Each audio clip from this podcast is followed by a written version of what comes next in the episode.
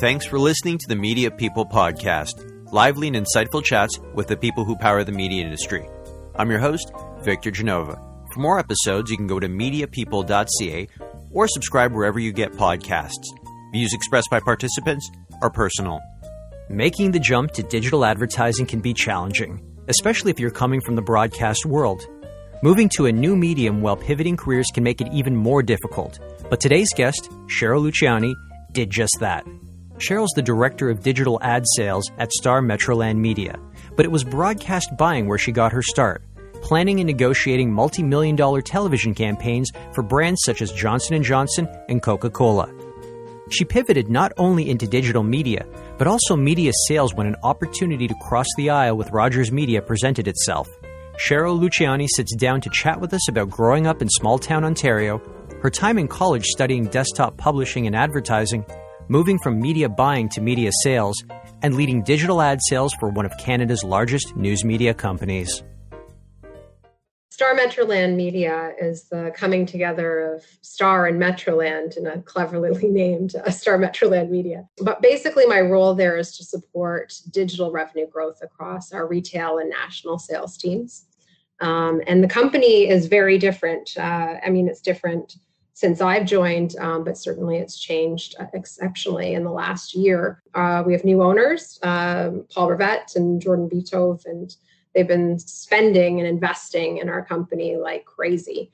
Um, from you know applying for a casino gaming license to launching parcel delivery to um, investing in a content studio and a dozen podcasts um, there's definitely a big shift uh, in the the feeling uh, in our organization, the entrepreneurial spirit, um, and uh, I don't know. I think of it more uh, as a pivot to it's it's news, but it's not just newspaper.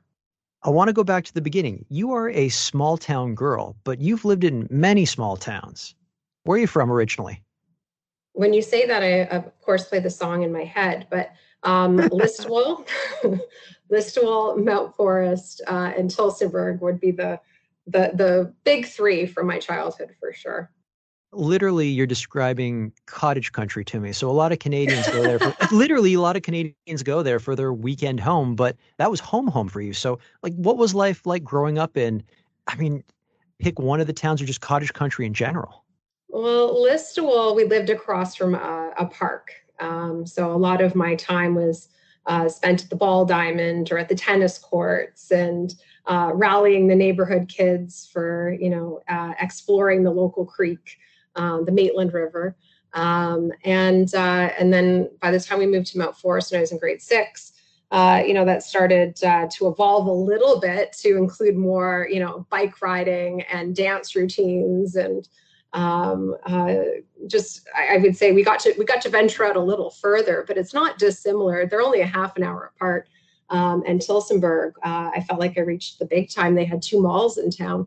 Uh, we all we, we never had any malls or a McDonald's uh, growing up in Listowel or Mount Forest. It was uh, a, a, major issue um, while I was there. So uh, Tillsonburg was uh, exciting because you could go to the malls in high school and um, we could go to McDonald's uh, late night. And um, it was a little bit of a more elevated small town experience.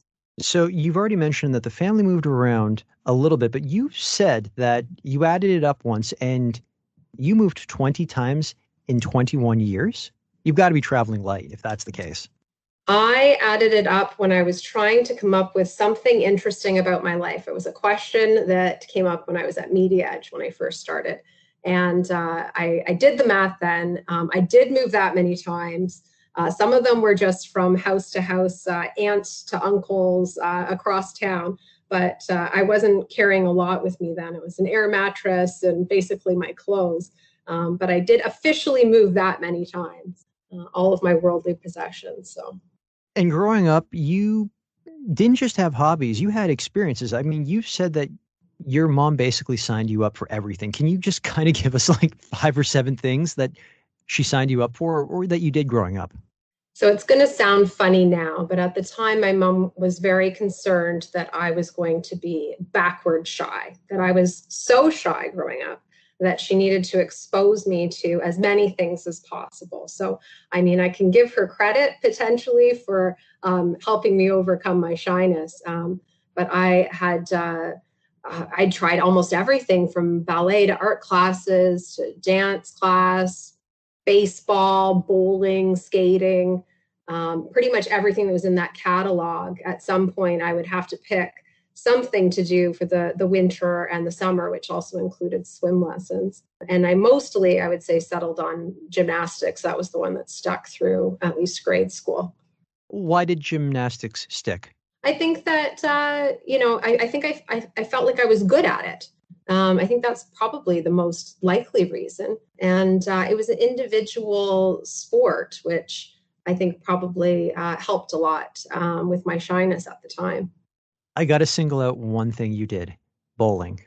Please tell me what your oh. experiences were like as a, I guess, a childhood bowler? Bowler? Uh, childhood bowler. so, youth bowling, uh, it was a thing. I'm pretty sure the entire family got signed up at some point. Um, that is probably one of the few things that I have uh, always done on a first date. The the the bowling alley uh, was the one sport that I would be competitive in. So um, I remember getting a trophy. I don't remember what it was for, um, but I did learn how to bowl quite successfully, um, enough that it's passable, uh, even into my adulthood, to be able to hit a strike. I love how you called it first date material, or like that's what you do. well, because when you think about when you think about it, you prepay for bowling, and if it's not going well, you just say, "I'm going to the bathroom," and you never come back. And it's not like you left anyone hanging with the bill. Good call. Yeah. Except we have to wear those awful shoes that they they spray that uh, disinfectant into. Nobody looks hot in those bowling shoes. No, that that that's definitely leaving your dignity at the door in the parking lot if you're willing to put those on. Why do you credit your grandparents as uh, a major influence when growing up? I feel like I'm one of the luckiest people. I can say I have four grandparents that are still in my life today. And I, I would knock on wood if there was anything around, I'm going to knock on my head. I have just been so grateful for their influence for, you know, 40 years of my life. And now uh, having their influence in my kids' life. My kids have four great grandparents um, to share, you know, their stories with and to get to know. And um, honestly, like I can feel myself getting choked up because I'm like, oh, it's been such a t- tough year with uh, with COVID and not being able to get that time in that you you really count on. And I just I love my grandparents a lot. What was your first ever job? This all comes full circle, and I I feel like I blocked it out for many years. I don't really I didn't really recall it until you asked me the question. It was a paper route I'm pretty sure that I would have been nine at the time um, because we were still in Listowel and I shared the route with uh, a neighbor. And we would deliver the uh, Saturday Star uh, with our bikes um, and our wagon. Uh, and interesting that uh, fast forward this many years later, uh, I'm back at the back with my first employer. now, now you're running the show there for digital ad sales well, I, I wouldn't call it running the show, but uh, uh, certainly uh, working with lots of smart people on digital ad sales. When you were uh, when you were delivering the star, I imagine it was a, a, paid, like it was a newspaper subscription. So you had to go around and collect. Was that difficult for you? Because that can be an intimidating thing. I delivered newspapers too, but it was a free newspaper, and I can't even imagine what it's like trying to go back and get people to pay for their subscriptions. Because that that was on you to do. I don't really remember it creating any issues or challenges for me. Um, but I don't know how could how could you not pay a nine year old kid? so I think that it was just uh, likely uh, without any uh, issues or static. I think that people were happy to pay for the product that they were receiving. If I if I was to guess, but honestly, it was so long ago. I, I can't say that I, I really remember that part of the job. I remember the cold, wet mornings. Did you have to put the papers together too, like the different sections with flyers, or did it come fully assembled to you? Oh, geez, I, I don't know. I, I feel like it came fully assembled, but like I, I don't know, Victor. I'm I'm too old to be answering questions from when I was nine. maybe okay, so maybe I'm traumatized from my paper route because it's all very visible for you. oh God, I I look, I, I I can't even imagine trying to collect on a subscription because I delivered a free paper, and I got to tell you, if like what would happen with the Mississauga News is they would list all of the flyers that could, not should, be in the newspaper because the flyers were localized. Like if there was a store that wasn't in that neighborhood, they weren't going to pay for the flyer to go there. And people would complain all the time and be like, I didn't get this flyer. And then sometimes my boss would be like, Why didn't they get this flyer? And I'd have to be like, You didn't drop it off. Maybe it wasn't supposed to happen in their area. And I would just kind of dread and be like, Thank God I don't have to go collect money from these people because they're going to withhold it if they don't get their Canadian Tire flyer. Because that's the like hold. I'm not joking. People were holding on to people are really obsessed with flyers. I think that you're either a flyer person or you're not. But if you are looking for that weekly flyer, it's a really big deal when it doesn't arrive. Oh God, yeah, especially if it's one that you absolutely want. Remember catalogs, like the Sears catalog, consumers distributing. Remember that? Yeah, I do. Oh my God, that was like that was like our Amazon before there was Amazon. Well, and I mean, even you know, this past year in particular with the kids home, they love cutting stuff out that you know the the craft aspect of of flyers and catalogs. Uh, they look forward to uh, cutting those pieces of paper out gluing them and then you know doing hearts around them. And uh, um, it's it's a it's a project. If only we could get them to uh, businesses to just print on one side of the paper. That, that would be the trick because they've had to be creative and cut holes in the back to, to show both products I think there's some sort of brand engagement research in what your kids are doing with the flyers. And I'm I'm like I'm half joking when I say that, but there's got to be an academic somewhere going, "Well, wait a minute. If they spent an hour playing with the Canadian Tire flyer, shouldn't we what test if, their recall? Like what was on page 2? What was the price of the mower? Was it electric or gas? Go. Absolutely. And just see if the kids remember. Well, and uh, time spent. I mean, think about the value oh, God, uh, yeah. and the influence. I'll take it back. Take it back to the team. After graduating high school, what brought you to George Brown College and why study desktop publishing? And before we go any further, George Brown College, you're relocating from basically cottage country, Ontario, to the big city. It's in Toronto. Did you have any sort of like, I guess, culture shock moving to the big city for the first time? Oh, uh, well, I was commuting from Mount Forest for, I think, at least the first few months. Really? Um, George Brown College? How, yeah, how I would wake up. Commute?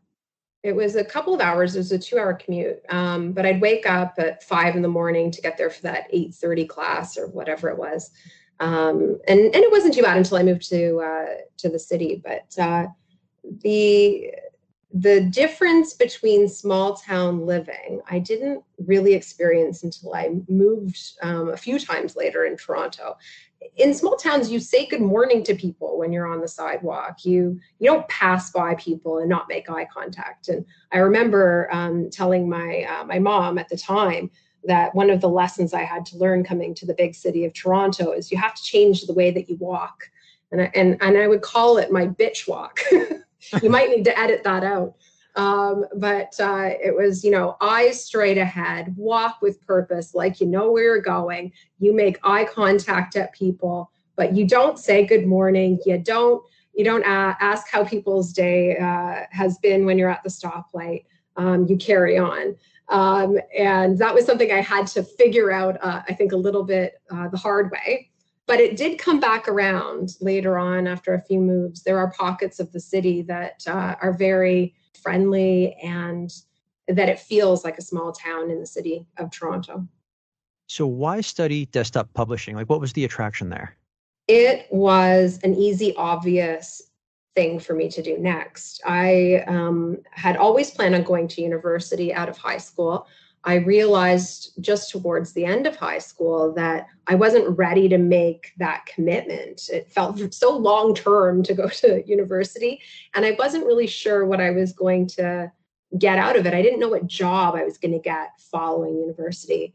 Um, and so I think maybe just being very practical um, and wanting to make sure that I continued to um, pursue post secondary uh, I ended up uh, picking desktop publishing mostly because I was working for my mother at the time. She had a, a photo studio, uh, Main Street, Mount Forest. And at that studio, I was helping with uh, a little bit of photo restoration and brochures and business cards.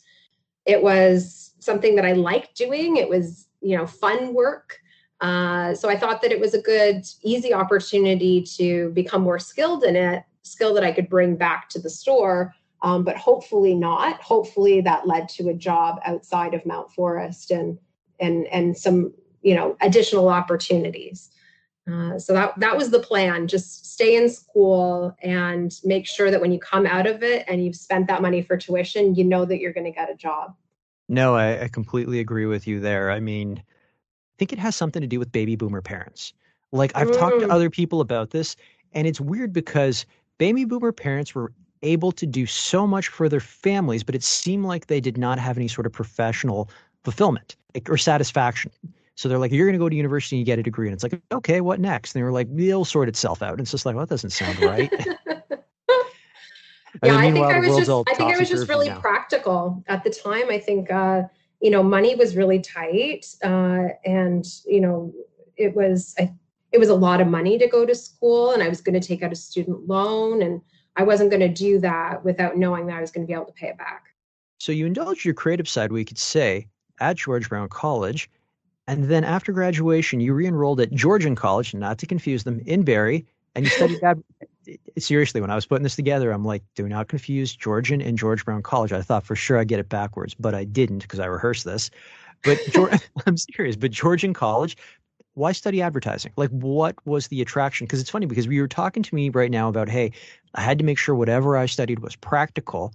And so it almost seemed like if you had to bet what your next move was, re-enrolling in another college program probably would have been at the bottom of the list. So what made you go back to school? When I was taking the desktop publishing program, I, I had actually looked at advertising at the same time I ended up going with desktop publishing. It was a lesser commitment than advertising, which is, I think, also why I went with it. Um, but while I was in that course, I realized that um, that I I was more creative than I thought in my head I, I pictured and i think like a lot of people do what advertising is is coming up with a big idea and bouncing the tennis ball off the wall um, and i didn't think that that was me uh, but there were elements of advertising that i was drawn to uh, and so uh, when i kind of discovered in george brown that i wasn't maybe completely analytical that i'm a bit 50-50 right and left brain I thought I'll I'll give it a shot. Um, and in College, um, I really picked, and to be honest, I picked um, George Brown College initially because I knew nobody there, and I really wanted to just go someplace where I knew no one. Uh, and so when I went to Georgian College, it was to go with a few of my friends from Tillsonburg, uh, which created a bit more of a, a college experience. But uh, it was it was funny because uh, as much as that was the reason a lot of the reason why i chose that school they only lasted about a month and they both dropped out so they, you were there on your own after yeah. I was there on my own after living in Oro-Medonte without a car uh, and uh, trying to coordinate new roommates that would be, uh, be agreeable to driving me in uh, back and forth to my college courses uh, every day. Uh, and I, thankfully, I found uh, three three guys that uh, were so happy to be living in a beautiful cottage on the water uh, that they agreed to to shuttle me and, and chauffeur me back and forth. well, that that's a pretty good deal. I mean, that's a, a, good selling point. Cottage on the water. And correct me if I'm wrong. You mentioned this to me years ago when we were working together at Rogers. Yeah. You still do some work with uh, with Georgian College. Like, aren't you? I guess I don't want to say TAing, but marking or judging student work coming in as a professional in the classroom? I really enjoyed being part of their uh, Georgian Advisory Committee. And I, I, did it for many, many years. Uh, and we would grade the year end projects, they'd do their IMC presentations. Uh, it was, you know, uh, it was great to see the students and, you know, all the great work that they were doing that next round of, uh, of up and comers in our industry. And and then ultimately ended up uh, you know creating opportunity to hire some of them uh, over the course of the years um, which was which was which was great it worked out really well i i i think that uh, you know they're they're doing great work up there. I was happy to be a part of it for as long as i was and and uh, and and happy to meet some great people along the way. I usually ask people what their first media job is, but technically speaking, I guess your first one was I mean, selling or delivering the Toronto Star. I had Corby Fine. I had Corby Fine on in a previous episode, and he was doing the same thing as well. And he's like, "I guess that is my first media job, even though I've had other media jobs." So we'll put that one off to the side. Oh, Corby! What was your first media job after graduating from college? An internship at Media Edge. Um, so Dave Crammond, uh, who I'm sure everybody knows, uh, was the one to hire me but he was friends with uh, one of the um, teachers at our school uh, who was on the advisory committee as well. Um, and I just remember him saying that there wasn't an internship available at the new VR, but that there was an internship available at Y&R in Toronto. And I was so excited, the idea of working at Young and Rubicam, and that was in my textbook and I've made it to the big time. And going to the interview, I sat down in the lobby and I and I look up and there's a big sign at the front of the uh, reception that says Media Edge, and I was so confused. yep. I'm like, what what just happened? And that was uh, a lot of the discussion that I had with Dave you know, please tell me the Media Edge, uh, you know, what is it you guys do at this organization and what happened to Young and Rubicam? was it just a quick name change back then? Because I know the Y&R name still lives on, or was it one of yeah. like the subsections under Y&R? Like I, am sometimes I can be a little spotty with holding companies in the different divisions. That was at the time when they uh, they were starting to branch out. Media companies were becoming their own entities instead of being a spinoff of their creative departments. Um, and David said that the sign only had gone up the week prior, so it was new for everyone. I got to tell you, on a different note, I missed the name Media Edge. Nothing against MEC, which did evolve into into Wavemaker I mean, merger, but I missed Media Edge. It was Media Edge, and then it was Media Edge CIA, and uh, yeah, it's had many many names over the years. I knew I could say Media Edge to you. I knew you'd get the reference. oh yeah, I know Media Edge. I miss those days you start at Media Edge. What does your role there entail? Like, what are your early duties? Oh, uh, it would have been uh, avails calls, checking contracts. I'm trying to think. It was uh, such a long time ago. Like as a as an intern, it was a lot of grunt work, as as you would expect. So it was you know filing and organizing, and it was very heavy paper in those days. Uh, let me ask you this about that because I was having a conversation with another friend of mine in the industry agency side, and she sits on one of uh, she sits on the board for one of the colleges, um, helping to shape their advertising program as well.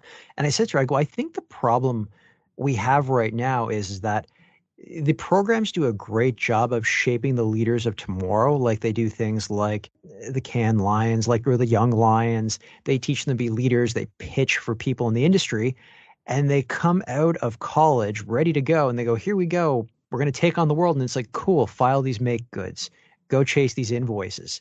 And yeah. it's kind of like I feel like the, the one thing in universities also guilty of this as well is you train the leaders of tomorrow, but you don't tell them that your first job or what you do tomorrow isn't going to be that. You kind of have to work your way up. Did you find that you were a little jaded at the beginning, going, hey, when do I get to participate in a brainstorm? Or if you had an idea floating around in your head for a client, you just wanted to burst into your boss's office and go, this is what we should do? Like anything like that happened? Definitely not. I was just so grateful to have been given a shot, uh, to have had a um, a cool job in advertising. There were so few people in my program that ended up landing internships in Toronto, and um, I was just so grateful for the opportunity.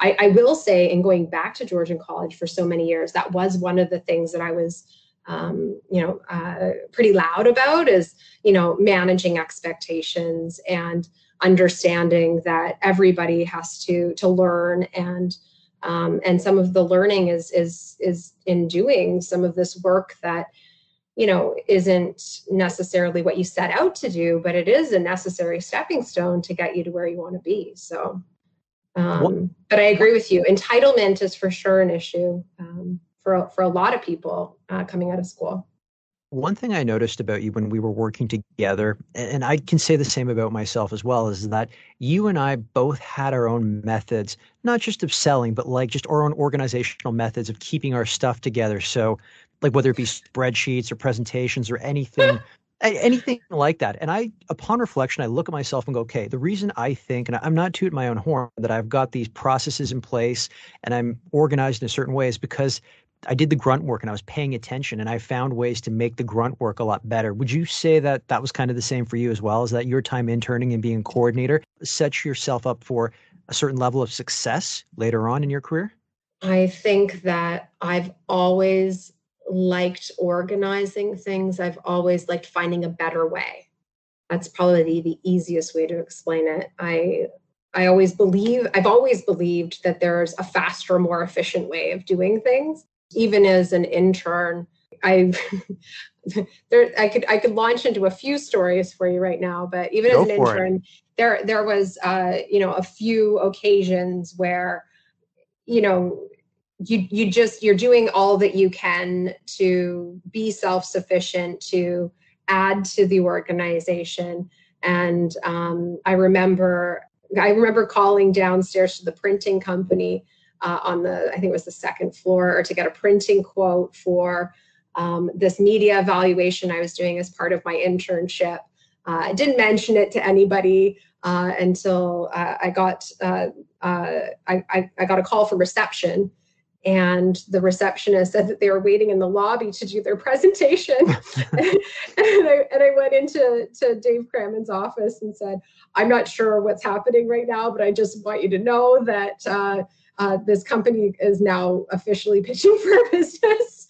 um, uh, and and I really I just needed it for the the line item to fill in that that column of the spreadsheet for um, what our media evaluation was so yeah funny stuff like that ends up happening but i think it's it's all under the you know with the best of intentions to try to um, be as as accurate as possible but also get uh, get the information without having to be a burden to other people and to add value um, so yeah i don't know that's a that's a memory i haven't thought of in a really long time Oh, we're going to go even deeper. So, after you left Media Edge, you went over to M2 Universal. Tell us a little bit about what you did there. And did you find the role or did the role find you? So, what I love as we play back through my uh, history is that all of the names change of all of these organizations. Uh, even when I started at M2 Universal uh, and my duration at that company, it was M2 Universal, and then I was with UM, and then I was with J3, and it was all uh, part of uh, the the same kind of ownership uh, group and team and leadership. But yeah, when I started over there, uh, I believe the role found me, but I don't. It was so long ago. What I re- really remember is I remember Dennis Dinga. Um, I don't know. Did you work or come across Dennis as, as part of your career? The name sounds familiar, but I can't say I've ever met him or spoken to him. Okay. So Dennis Dinga was a character and a half, and uh, he was uh, such a fun guy. I had a nickname for everyone, but uh, I do remember in my interview, and I, Karen Reith will back me up on this point. Uh, he asked me how much I was making, and I didn't want to answer him because I knew that it wasn't going to help. Uh, he was, you know, going to underpay me as a result, and so I I took a risk. Uh, I read the room and I just asked him how much he was making. I just looked at him and I go, "How much are you making?" and, and and he kind of looked back at me a little bit surprised, and then I think thought that that was quite funny, and it, basically I got the job. I, I, I maybe I exhibited uh, good negotiation skills. I'm not quite sure, but uh, I, I, did end up making the money that I was I was hoping to make in, in, as part of the move. And internally, you moved around a little bit. You, you've already alluded to that. You went to the sister agency J3, where you were working on things like J and J and Coca Cola. I mean, why the shift? What was the opportunity to say move down the hall or move up a floor? It was a promotion. It was a, a promotion to supervisor. I was so excited.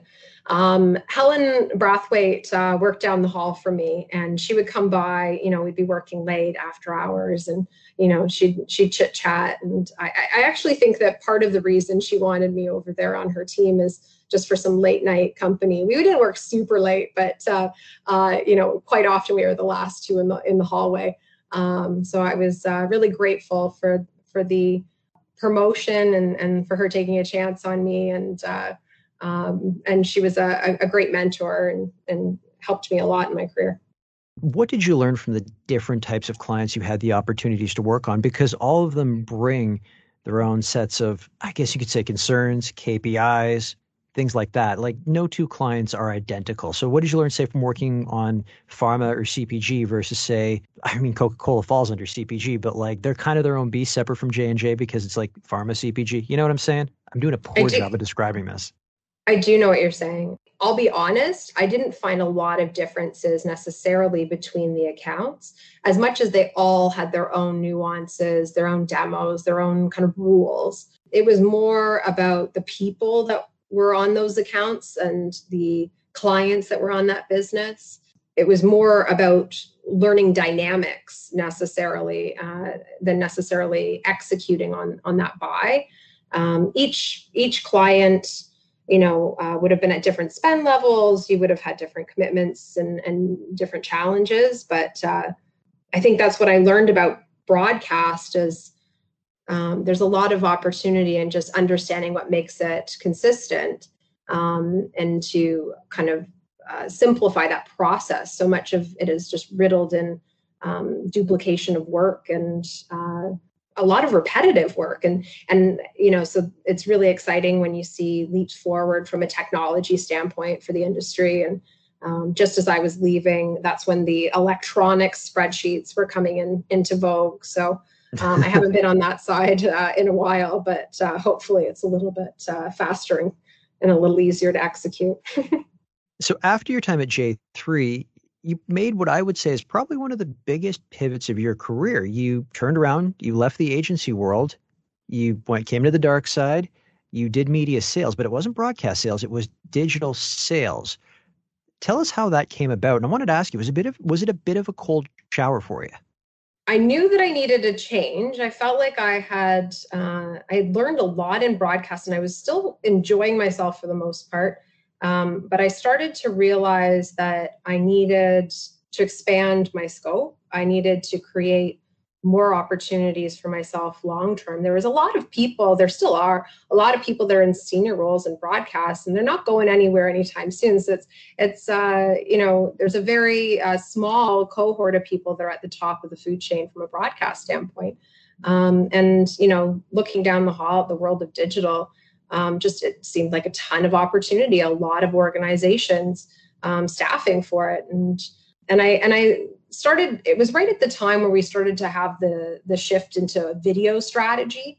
And in even within the organization uh, you know the digital team and the broadcast team and how that was going to come together in the in the future was something i was giving a lot of thought to at the time.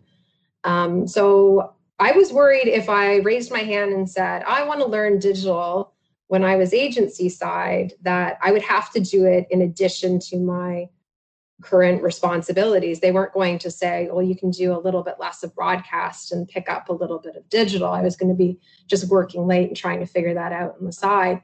Um, so I thought, you know what, I I don't think of myself as a salesperson. I, I would you and I talked about this already, but uh, as much as I am in sales, I, I rationalize it in a different way. Um, and, uh, and, and in making that leap over, I thought, you know what, I'm willing to do sales if it means I can learn digital. I think that's, you know, a, a, a good way to propel my career forward and to, to learn, um, have an influx of new. Um, and then I was really just lucky. Um, Deanna Flumian, who uh, I'm, I'm assuming, did she hire you as well, Victor? No, uh, I was hired by Mary Lepage, so I, th- ah. I, think she she had just moved on as I started at Rogers. Like I think Got I missed it. her by a couple of months.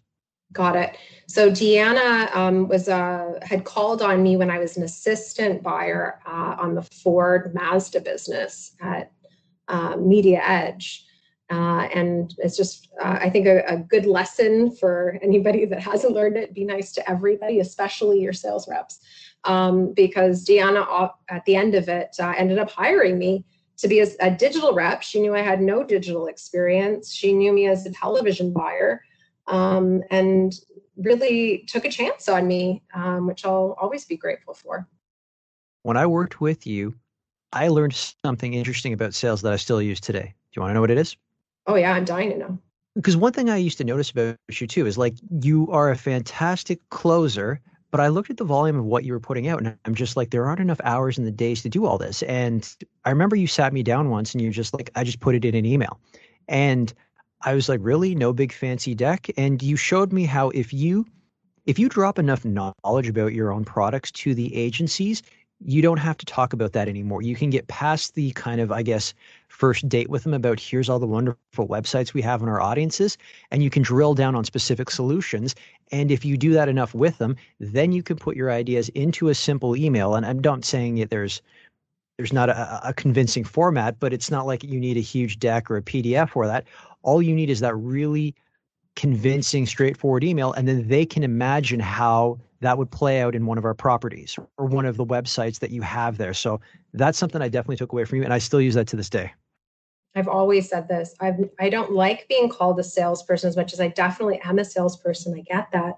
Um, I think of myself as a matchmaker. I, I picture like a wall of products behind me, and I'm grabbing a little bit off of a bunch of shelves in order to meet, uh, you know, the challenges that are put in front of me like i don't think of it as sales as much as i think of it as you know how do i solve a problem which you know I, I, get is is a very obvious statement with you know everybody talking about solution selling but i felt like that was so integral to my beginnings in sales um, and how and, and to my approach. And to, to your point around you know what you put in an email what you write in a deck. I, I i do think of it as we have an obligation to educate our clients about what we have as as uh, you know what what brands what products what opportunities but you're not really selling them that. What you're selling them is the you know what what solution it is or what idea it is that you have and, and how you're bringing it to life is always kind of a bit of a, a spider web with whatever that solve is at the center and all of the ideas um, coming from it. Um, and I would say that has been consistent, whether I was at Rogers or even now at Torstar. Um, you know, let's let's make sure that you can distill your idea down uh, because putting a whole bunch of slides in a deck to explain your product still isn't selling an idea. I completely agree with you. And I like the fact that you're using the term solution because when I left TV years ago and went to digital, I kind of had to reboot the way I thought and think like a solutions oriented person, not to diminish broadcast at all, but I mean, you were on the other side. You know exactly what it what it's like. If and I'm oversimplifying it, but if someone puts together a plan for you on the like a TV rep puts together a plan for you, and they say, hey, you know what? You wanted to buy six GRPs. Here's what the split is between uh, Prime and Fringe. Here you go, and it posts at like a seven they look like a hero and then they're likely to come back to you. We don't really have that in digital. You can actually over deliver, I guess, financially and give them a little bit more value and still kind of fall flat on your face if whatever they're tracking on the back end doesn't equate out to what they think it was supposed to be.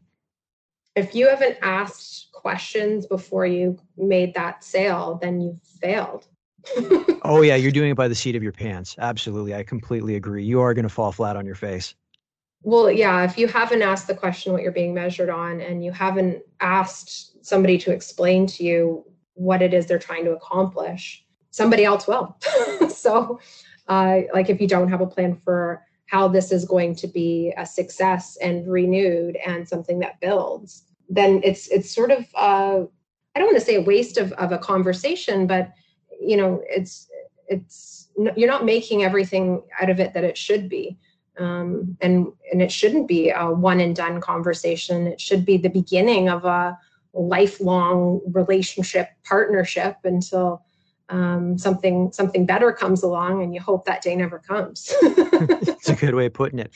So what what were you able to leverage and you or utilize from your agency days that helped you find success in sales well, you get exposed to every different type of sales personality, and you quickly realize uh, what sales styles you appreciate or gravitate to and which ones you don't. I, I spent a lot of time, honestly, thinking and observing the people that I was interacting with and uh, and and how they approached business and how they um, how they got my attention, um, which ones I would respond to, which ones I wouldn't. Um, and I tried to apply that to to my approach. There's yeah, there's I, I was fortunate to work with a lot of really great sales reps in in broadcast. Like you get kind of the best of the best. These you know it's a very um, lucrative career. And I was actually one of one of the reps on my business. I ended up working with at Rogers, and interesting to kind of uh, be able to compare notes on both sides of, of the equation. But I, I do wholeheartedly believe that when your agency side, um, as much as I said to my in, in my interview with Deanna Flumian, um, you know, you're selling when your agency side as much as you're selling when your sales side. Um, you know, your your job is to convince people uh, that you've put in the thought and that your idea is sound and that it's going to deliver on their goals. And uh, you know you're you're finding the right people to communicate that to in an agency and you're doing the same from a sales standpoint. You're just talking to different people. What about when it comes to putting together say a pitch or even a presentation for the most part? It was a conversation i had with an old boss years ago who had spent pretty much his entire life agency side whereas i had always spent my life supplier side. And i said to him i go look i've maybe delivered i've probably done thousands of presentations but I've only really delivered, I'd say, 30 to 40 different decks throughout my career. You, on the other hand, have been exposed to thousands of different presentations. You've got to know what works way better than what I do. So I would lean on him for a little bit of input there. Did you find that when you came into the sales or solution side of the business, you were looking at presentations going, nope, that slide's not going to work. Nope, you got to change that. I can already see that getting cut out of the deck as well. Like, did you find that those kind of like, I guess you could sort of say those kind of granular skills that get overlooked quite a bit, I guess, on our side of the business now. Did you find them coming to the surface going, no, this is how we can make it more appealing to our partners on the other side? Definitely. Uh, I would say I probably get a little too in the weeds because of uh, potentially my background in too. desktop publishing. Um, if, if, I'm to be brutally honest, but um, I would I would say that you know the running joke agency side was that everybody was number one. Uh, so a lot of the training was to understand what wasn't being told to you. I would say that I've applied that to the sales side of things because I think when you understand that your job is to show what makes you different, what makes you unique, and where you are number one, it reframes, I think, a bit of that discussion and, and your approach um, when you're talking to clients. So at Rogers, you started off as a rep, moved up to sales manager and now you're at Star Metroland Media. So let's start off with uh, the first part. How did you find the role, or did the role find you? Uh, Headhunter reached out, and uh, I like I wasn't actively looking from from Rogers. I'll be honest; they they hooked me with a couple of things. Uh, one being uh, there was a typo actually in the in the job posting saying that it was work from home. It's like, oh, interesting. Oh, damn. I, la- I, later found out that wasn't actually the case, but that is part of the reason I took the call from the recruiter. Um, and uh, you know, ultimately, it was a promotion at the time. So uh, yeah, I was wooed as part of the interview process. The the man that hired me, Steve Shrout, um, as now a, a career coach. Uh, he's he i realized through the process i'm like this guy's going to be good for me. He's uh, just really structured and organized and i'm like i, I you, you kind of leave for bosses right? You want to pick a good one and and so i was really swayed by by steve and, and taking the role. That and the fact that some of our old, uh, former uh, rogers peeps were over at torstar. So i uh, love uh, Perry Bell and res- have the utmost respect for Perry Bell. Um, so when I found out that he was there, I was so excited, and and then I learned that John Boynton was over there, and I didn't know John from from my Rogers days, but uh, his reputation, of course.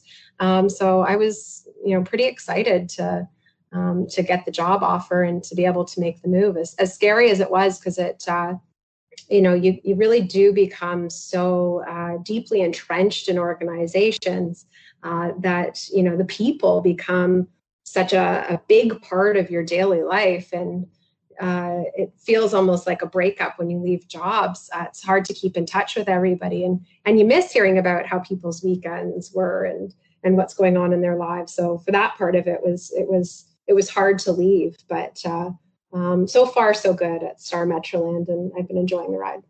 Cheryl, this has been a fantastic chat. Are you ready for rapid fire questions?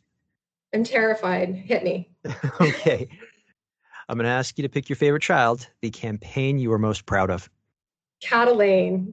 And I, I feel like I, I, I have to be the most proud of it because it was the first one and it ended up becoming a sale. Uh, yeah, but th- th- it ended up becoming a lot more than that with Nestle Purina. Um, it spawned a bunch of uh, really big programs. And I also got to meet one of my uh, now dear friends. Uh, so for that, I'm also, I would say it's the one I'm most proud of.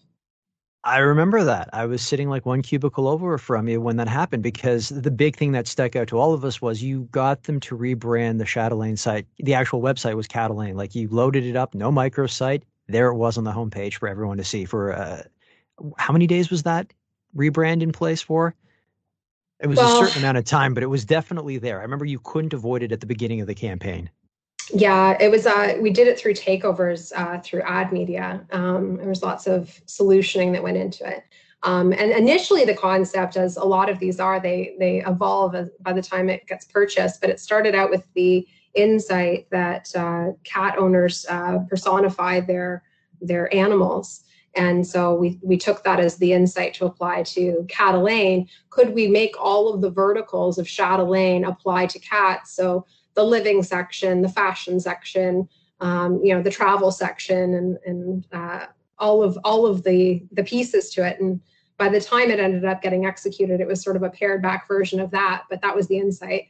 Um, and people were then putting their cover, uh, their cats on the cover of Catalane, which was. Uh, really, really uh, earth-shattering, groundbreaking at the time, and and quite funny to look back in retrospect.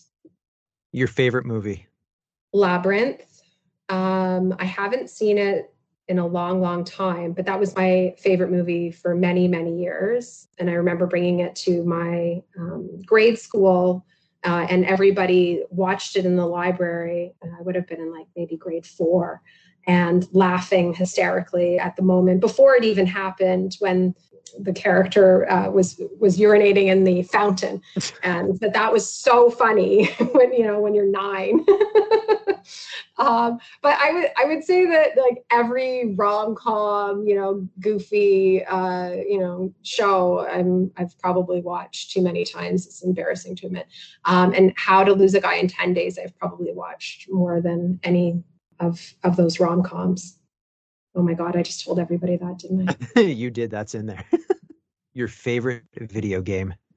Favorite video game. Okay. So I haven't played a video game in probably 20 years. Um, but I do remember buying CSI for my boyfriend at the time for a Christmas present. And he went home to visit his family. And then I proceeded to stay up for, I think it was three days consecutively, um, so that I could play and beat that video game. So yeah, the addiction is real.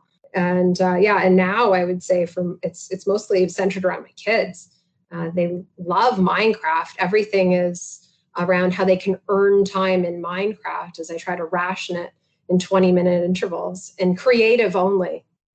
so, this is what n- never survival. Kill, this is what happens when you kill Saturday morning cartoons. The kids go elsewhere. if Hollywood were to make a movie based on your life story, who would you want to play you? Gwyneth Paltrow. Really? Why Gwyneth? I say that with a little bit of embarrassment. I used to get told in high school that uh, that was my, you know, celebrity likeness, um, and every every time that it's happened since then, which is very rare, um, I uh, am always appreciative because uh, uh, not a bad thing to look like uh, somebody that looks as good as Gwyneth Paltrow. So I'll I'll take it. It's a compliment. We're not going to talk about the candle. I wasn't going to bring up Goop at all. all right. Uh, so, a follow up question to that. If Hollywood were to make a movie based on your life story, what would it be called? it would be called Boring. Um, honestly, I can't even imagine how they could make a movie about my life. There's just, there's not enough in there. Sorry. Your favorite book? The ones that are turned into movies? Uh, so I, I, that could be anything from like Jurassic Park to Twilight to Harry Potter. I'll take it. Um, yeah, I, I I'm trying to get back into book reading. I have to say that uh, I, I think when I started my career and I was in broadcast, I took it so seriously. I really focused all of my time on watching television shows and making sure I had time shifted and PVR'd and had everything loaded up and was as knowledgeable as possible. And book reading really fell off. And uh, so I'm trying to bring it back. But unless it's a movie, I don't know if I've read it. Your favorite song? Favorite song depends on the situation.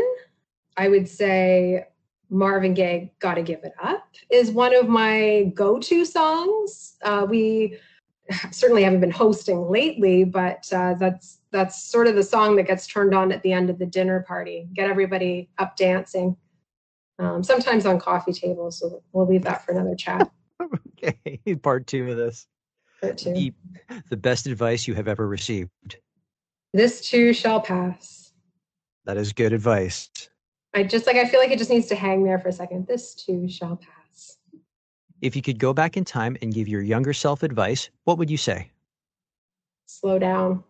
Any particular reason why you uh, think your younger self needs to slow down? I, I said it and then I took a really deep breath, like I was going to slow down just now. I, I don't know. I think that uh, work hard, play hard has always been a mantra of mine. And, uh, you know, if I look back, was all of that really necessary? slow down. It, it, it's all going to be waiting for you uh, 20 years from now. My signature closing question If you weren't in media, what would you be doing and why? I think I'd be running a small business. I've always worked for big companies. Um, my family is pretty entrepreneurial. Uh, my mom had a small business, my grandparents had a fruit market. Um, so I don't know, I've always imagined that at some point in my career, I will exercise those muscles and, and, and do the same. But um, in the meantime, I just keep working for big corporations and run my business like it's a small business within. So best of both worlds, maybe. Cheryl, this has been fantastic. Thank you so much for your time. Thank you, Victor. This was fun. That's it for today's show. For more episodes, you can go to mediapeople.ca or subscribe wherever you get podcasts. And don't forget to follow me on Instagram at Vic Genova.